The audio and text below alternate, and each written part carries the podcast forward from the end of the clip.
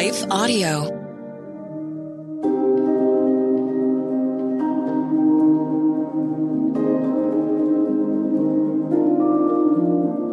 Hello. Thank you for listening to your daily Bible verse, the podcast that examines one verse each day to learn more about God and His will for us. I'm your host, Joy A. Williams. I'm an author, speaker, and blogger on the Joy to the Soul blog. I'd love to share a resource with you entitled Five Ways to Keep or Find Your Joy, Whatever Happens. This free PDF is available on joyawilliams.com. After this short word from our sponsor, we'll dive into today's Bible verse, Philippians 3, verse 1.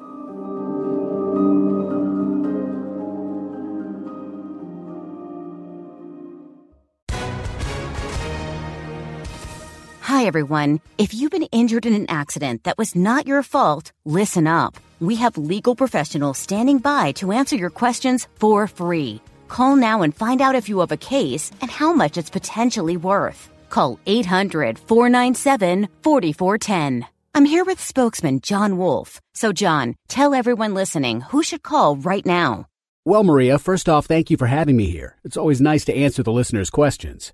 Now, as far as who should call in, anyone who's been injured in an accident and think you deserve compensation, give us a call right now. 800 497 4410. You'll find out if you have a case and how much it's potentially worth. Thanks, John. You heard it, folks. Take advantage of this opportunity and call now. 800 497 4410. Advertisement sponsored by Legal Help Center may not be available in all states.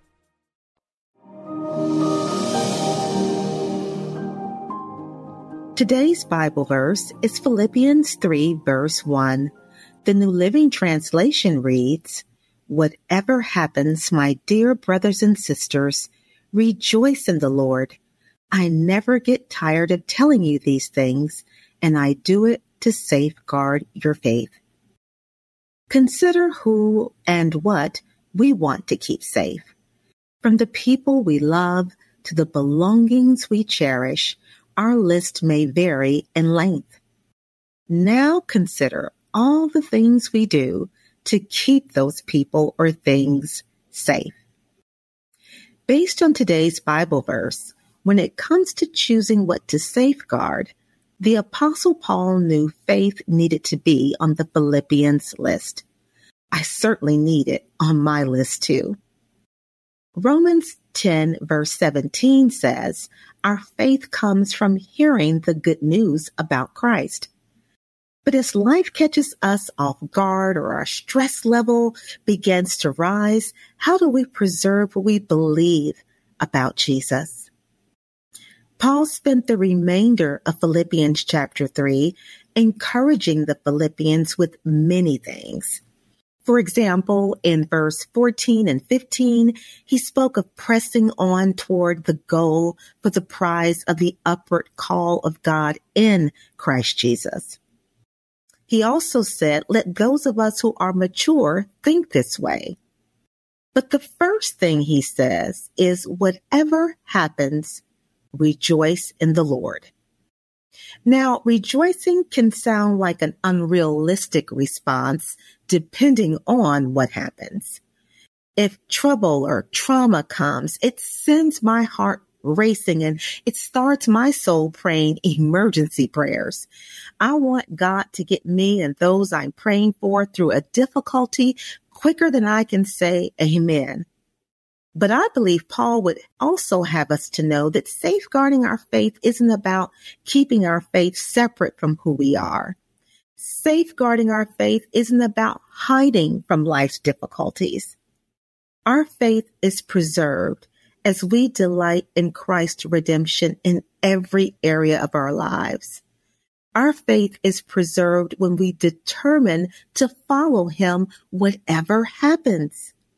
And yet, when we think about all that is happening in our individual lives and around the world, it's likely something is testing our faith. But here are a few reasons why we need to hold fast to what we believe.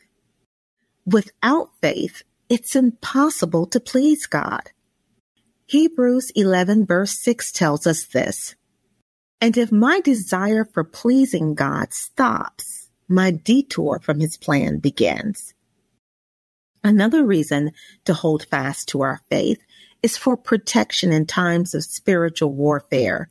According to Ephesians 6 verses 10 through 18, as we put on our spiritual armor, our faith is our shield. It deflects and destroys the enemy's darts of darkness as he seeks to destroy God's light in our soul. And then lastly, if our faith begins to fail, then our hope begins to fade. Hebrews 11 verse 1 tells us, for faith is the substance of things hoped for and the evidence of things not seen.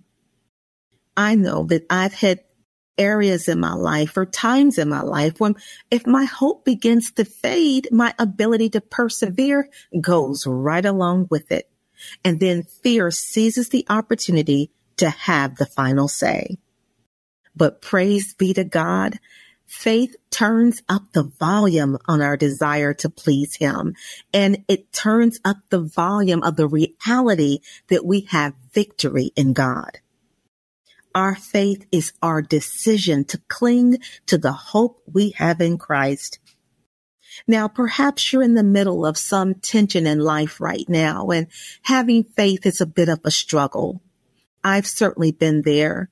And for all intensive purposes, at some point, we all do.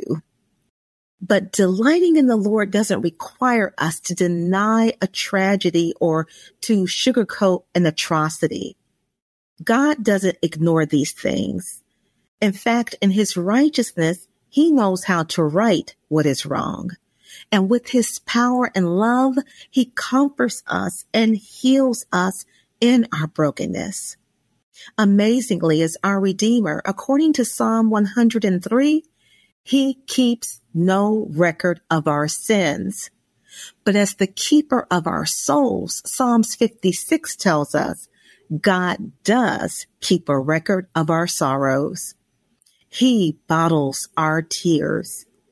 And friend, surely the God who tracks what brings us pain is also the God who treasures how we safeguard our faith.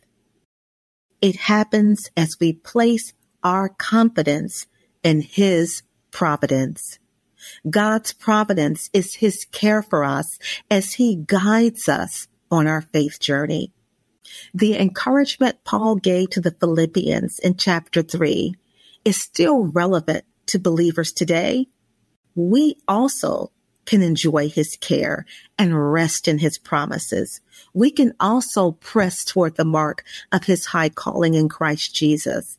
And as our faith matures, it may not be an easy process, but we can know the secret to safeguarding our faith. It is to rejoice in the God of our salvation. Let's pray to him even now. Dear Lord, we desire to rejoice in you, whatever happens. And I know for every listener and every life, you know everything that has happened to each of us and everything that will happen in our lives. So we lay our hurts, our burdens, our losses, our struggles, our concerns at your feet. And when the journey is hard, may the joy of the Lord be our strength.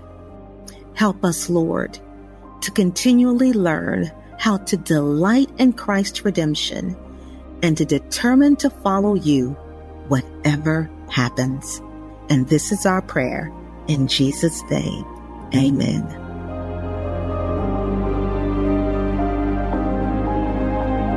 Your Daily Bible Verse is a production of Life Audio and Salem Media.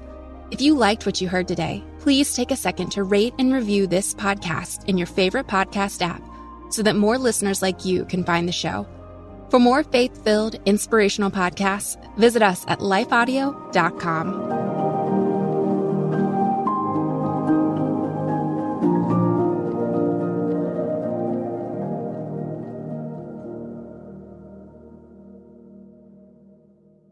What do you do when the world around you is falling apart?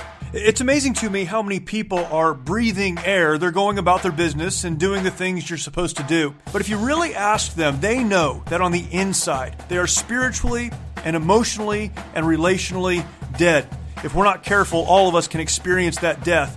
When what we need to do, even as the world around us is falling apart, we need to learn how to march when it would be easier to stay where we are and die. Join me each week on the March or Die Show as we discuss that and so much more.